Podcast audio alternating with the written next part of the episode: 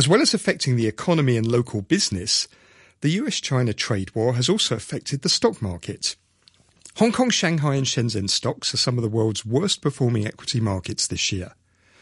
That will have an impact on the performance of your MPF funds, with the scheme on track for its worst year since 2011.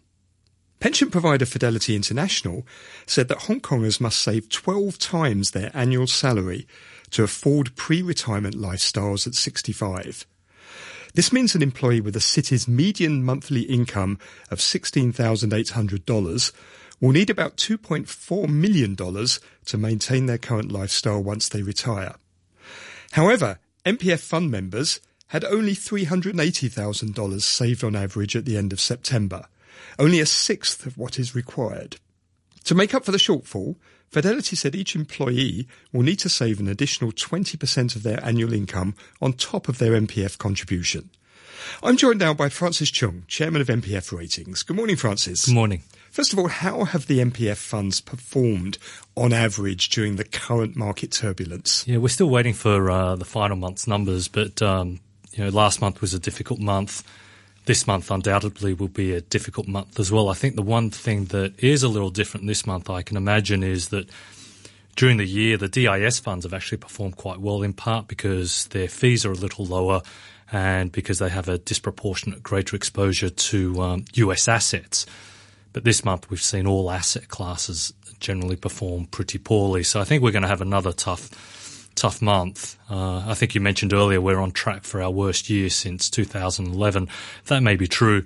I think the key thing to, to realize here is that MPF is genuinely long term. I mean, if you start work at age 20, you're going to retire at uh, 65. That's 45 years. That's 540 months.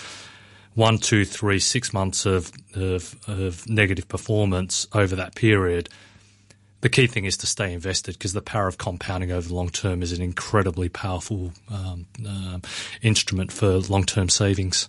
So young people should be happy when the stock market tumbles because in some ways you can buy shares when the prices are low. Yeah, that's absolutely right. I mean, look, at the end of the day, uh, you know, I, have often sort of shared with um, uh, with listeners here and also with our audience that your greatest friend when you're investing is actually time, and over mm. time, mm. asset prices generally go up. And you know, I think a great comparison for the youngsters is if a particular product or service that you want is reduced by 20% one particular day, is that a good deal or not for you? Arguably, it is. So, what should you do though if you're coming up to retirement and you don't have too long to ride out this this period of poor performance before you need to start drawing your pension? Is there anything you can do? Yeah, look, that's a very good question. I think that's one of the uh, the, the, conundrums that um, that workers have as they're coming close to retirement. You can you can have saved for a period of you know 10, 20, 30, 40, 40 plus years and you you end up coming to a, a, period of retirement where the one year that you are looking to retire it becomes a tough market. So I think by that stage you should certainly have been planning to de-risk your portfolio, mm-hmm. been in more defensive assets, and starting to look at post-retirement income. So can you give a sense of if you picked the wrong fund, what sort of difference that would make to your, your pension pot? I look each month, uh, and you know, you, you, you can go onto our website and you can have a look. We come up with the good, the bad, the ugly, and each month we look at the dispersion of performance uh, between the very best fund returns and the and the worst fund returns, as well as the asset classes, and you can see sort of the di- divergence um, does have actually a profound effect depending mm. on which asset classes, depending on the time, and also, you know, just that particular month or that particular year in terms of difference in performance.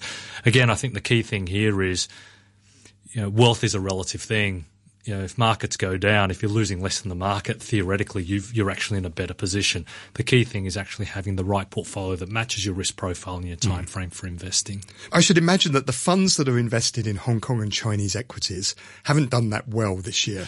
And and that's exactly right. I mean, as I said, it's it's quite interesting when we look at the DIS funds uh, versus the traditional life cycle funds within within MPF. The traditional lifestyle funds or life cycle funds um, have a greater exposure to Hong Kong China equities than the DIS schemes.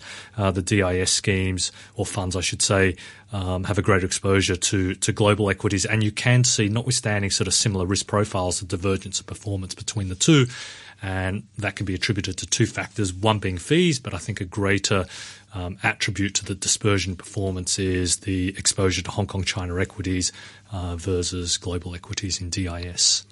Now, to fill the gap between what employees have in their MPF fund and what they need to comfortably retire on, Fidelity said each employee will need to save an additional 20% of their annual income on top of what they're already contributing. Yes. I should imagine that's a shock to a lot of people to hear that. You know, it's it, Fidelity do some excellent research, and they do this international research on on saving for retirement each year. And there's a lot of technicalities behind the um, the report, which obviously your readers won't be particularly interested in. And frankly, even from my perspective, I don't think it's particularly important. What is important is actually some of the the high level points that they make. And I think the first point that they make is, look, we talk about twenty percent. That number can be any number. Mm-hmm. The key point I think they're trying to make is that you need to save a lot more than you ordinarily would expect to need to, to, to save for. I think that's, if anything is shocking, it's that. It's not the 20%. It's just that you need to save more. I think the other point, and I would say that this is probably the key thing that came out of the report for me, which is absolutely right, is that uh, you actually need to save early.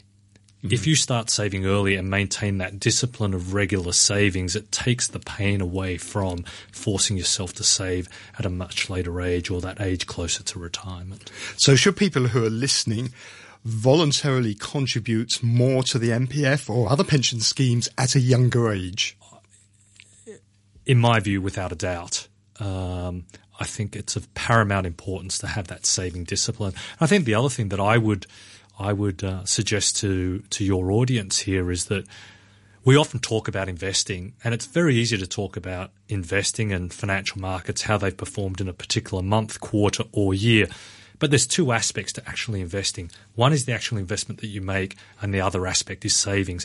And we rarely talk about savings in the same light as we do investing. And saving is as important as mm-hmm. investing. Mm. So if you're younger um, say you're a millennial, then you can afford maybe to take more risk, put more of your portfolio into equities. Is yes. there sort of like an ideal mix that you would recommend that maybe people should think about as a young person? Yeah, look, it's again, it's a it's a good question. I mean, I have millennial children, and I'm forever sort of trying to educate them, and and again, they have time on their side, and it's it's time and and compounding of returns are sort of your two best investment mm-hmm. friends. So on that basis, you should take more risk than someone who's closer to retirement and thinking about um, de-risking their portfolios and looking at um, an annuity type stream. When you're young, you don't have to. So I think there's two aspects. One is you can afford to take risk because A, you're young and B, you've got time on your side. And the second aspect is take full advantage of that by getting into that discipline of savings. And I think the other point that I would make of that, that Fidelity uh, report is – is they actually talk about saving milestones. And again, that is hugely important. It, it, it's like anything we do in life. If we set goals and we focus on achieving those goals, once you have those targets, it, it actually makes that end goal of of, uh, of planning and saving for your financial retirement future much easier. Francis, thank you very much. Thank you very much. Pleasure. That was Francis Chung from MPF Ratings. I hope you found all of that informative and useful. If you did, then please join us again at the same time next week. Christmas is coming, so I'll help you better understand your consumer rights as we enter the busy shopping season.